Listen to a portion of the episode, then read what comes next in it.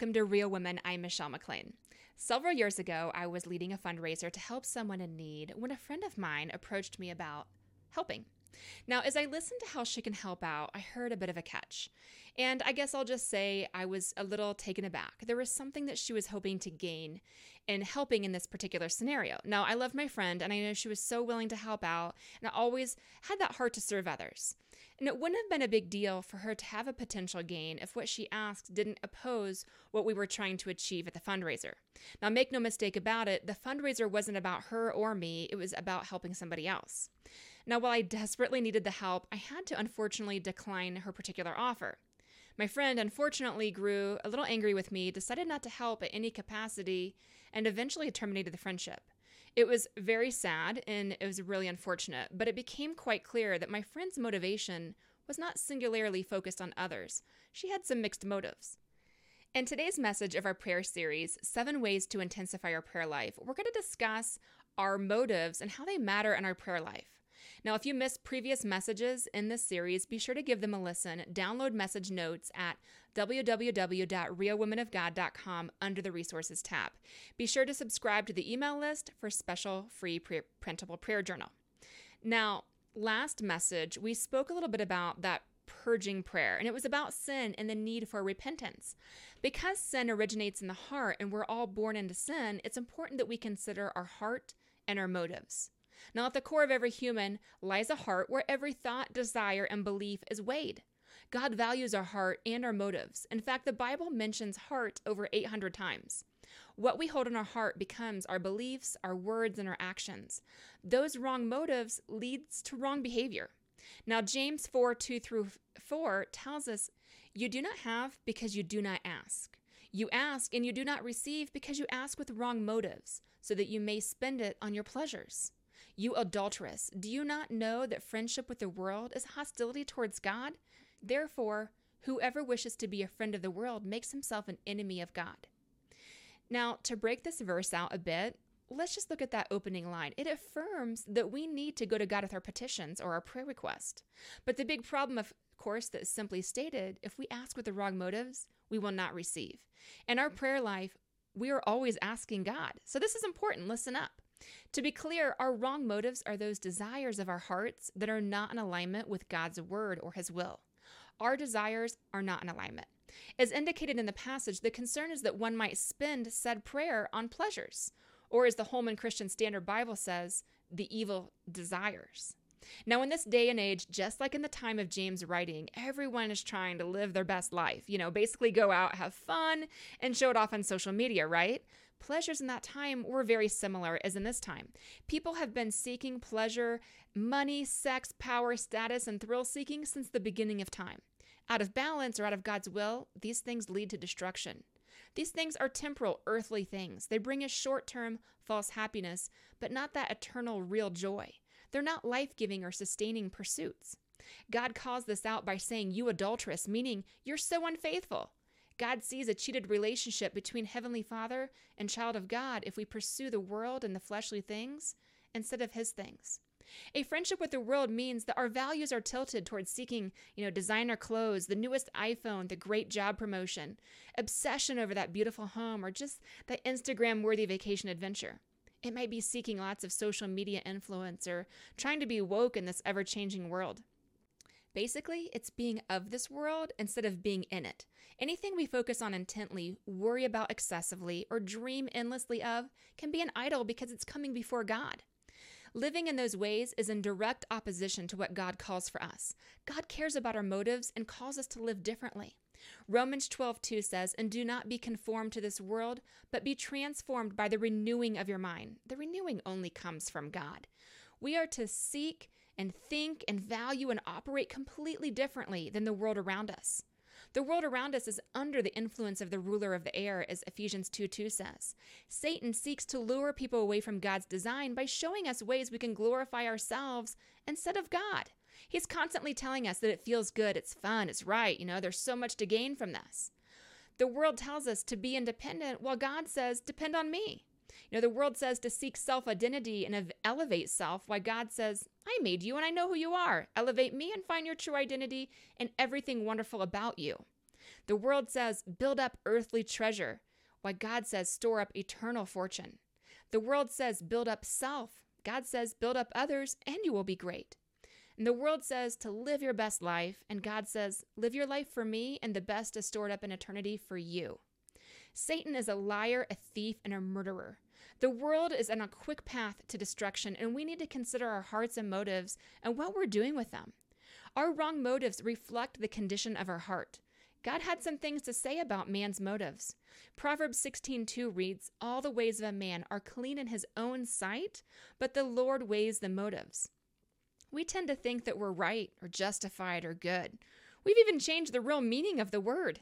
But humans have a very different ambition than God does. God knows and understands our deepest thoughts. He knows our sinful ways and twisted hearts, and there's no hiding from him. First Chronicles 28 9 says, The Lord searches the hearts and understands every intent of the thoughts. I don't know about you, but yikes, right? God knows our hearts and our motives. There's no hiding from Him. And the thing that should bother this more than anything is that we're held accountable for our motives. 1 Corinthians 4 4 through 5 says, The one who examines me is the Lord. Therefore, do not go on passing judgment before that time, but wait until the Lord, who comes will both bring to light the things hidden in the darkness and disclose the motives of man's hearts, and then each man's praise will come to him from God. God brings light to the darkness of our innermost desires. He examines our motives. Friends, I speak of these things not because I've been perfect, but because I've lived out a lot of this. You know, I spent many years of my life selfishly desiring more. I wanted more stuff, more opportunity, more independence, just more, more, more. And God allowed me to go down that road for a little bit. I had a lot of what I desired, and I wish I could tell you that it solved all my problems, but as you can imagine, it just didn't. With these selfish desires came a nearly insatiable appetite for more. I became addicted to pleasure, and I spent money on so many silly things. I was miserable, hurting, and still just had so many hardships. I didn't know what was best for me, but God did, and He allowed me to experience that life for just a little bit until He finally spoke to my heart and He showed me who I was, what I was doing, and how I was hurting. He showed me what to focus on and how to have faith in Him, to forgive the past and seek Him with all of my heart. While I had been baptized at the age of 12, I'm not so sure I was saved. I'm not sure I fully understood what I needed to do to be saved. I had basically given over to my sin, and I was still seeking the world and everything that it wanted of me. When God spoke to my life, He challenged me to give up the things I was desiring. I did. In that hard time, I finally confessed my sins, turned away from them, and accepted Jesus as my authority and my life. I submitted to him and I asked for his help to guide me to live to glorify him.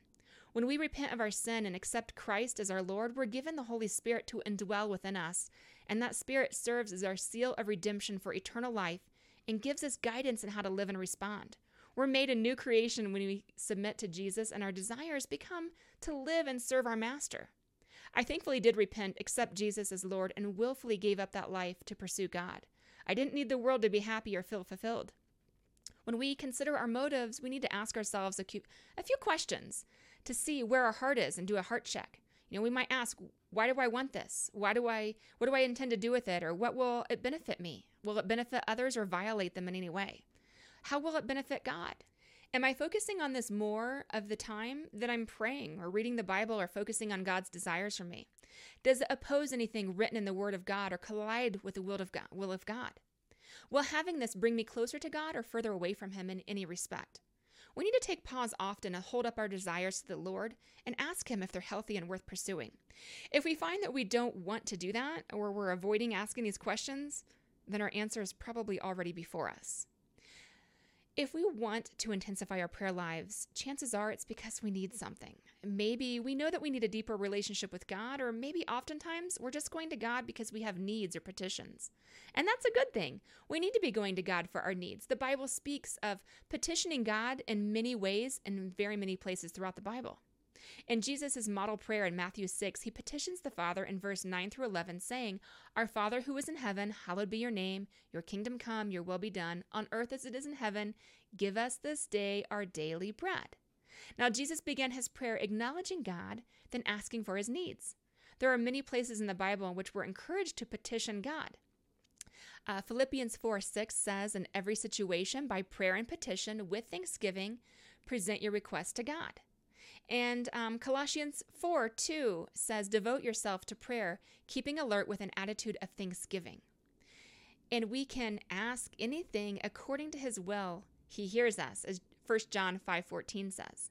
So when we go to God, we need to pray for our needs, like our food, water, health, or a home.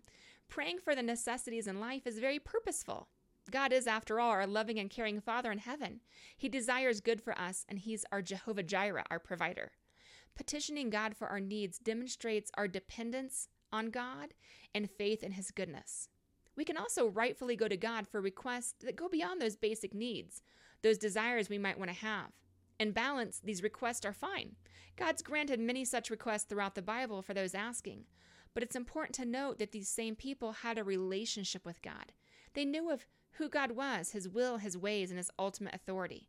They submitted to God. So, in reviewing those verses, did we pay close attention to the encouragement and the advice that goes with it? There's a right way and a wrong way to a petition God. These verses indicate seeking God's will be done, or they say with thanksgiving, showing that we need to express gratitude. They acknowledge they're praying for the Lord's will.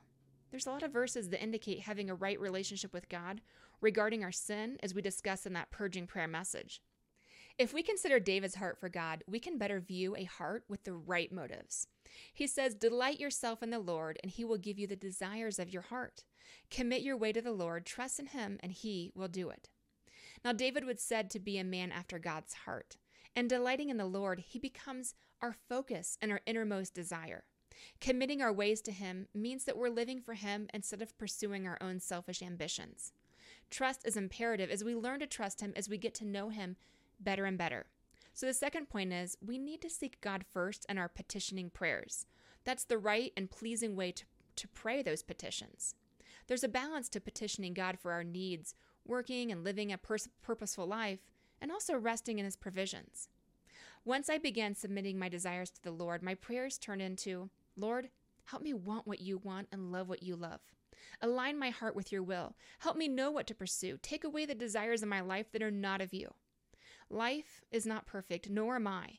But I'm in a place of peace now, and I constantly hold up my plans and passions up to the God in heaven and ask Him, Is this right for me? Is this right for others? It does get easier. And it gets easier to hear what God says to me. I want to encourage you in this time to consider your heart and your approach. I want your prayers to be heard. If you have not placed your faith in Jesus Christ, I invite you to do that today and reach out in God in faith. Send me a message for a prayer request or reach out to a trusted believer. To wrap things up today, we must remember our wrong motives are the desires of our hearts that are not in alignment with God's word or his will. God cares about our motives and calls us to live differently, and we need to seek God first in our petitioning prayers. When we do this, we intensify our relationship with God and we welcome God into our, our lives to hear our prayers. I look forward to catching up with you next time as we discover how to pray in the Spirit, so don't miss it. In the meantime, like and share this message with friends, drop me a message for a prayer request, and find Real Women with Michelle on social media. Download that prayer journal and get to talking with God. He wants to hear from you. Now, I'll close this in prayer. Dear Heavenly Father, God, we know that you know the desires of our hearts. And first and foremost, God, we want those desires to be for you. Today, we open up our hearts for you to examine us, reveal the things that are holding us back and the things that are not of you. Show us the futility in pursuing the world's ways and how it affects our lives. Create in us a pure heart and a steadfast spirit. Lord, I pray for the woman today who is searching and struggling. I pray she lean into you and know that you are God. And I pray for the woman seeking to know who she is in this crazy world. I ask, Lord, that she finds her deepest and truest identity as a child of God. God, I pray for the woman who is unsure of her salvation, that she is opening her heart wide open to you and submitting to your lordship and repenting. God, I thank you for being our loving Father. Thank you for hearing our prayer and providing a way to do so. In Jesus' name, amen. Ladies, I will see you next time. In the meantime, read your Bibles, ladies. It's the best source of truth in this world. Bye bye.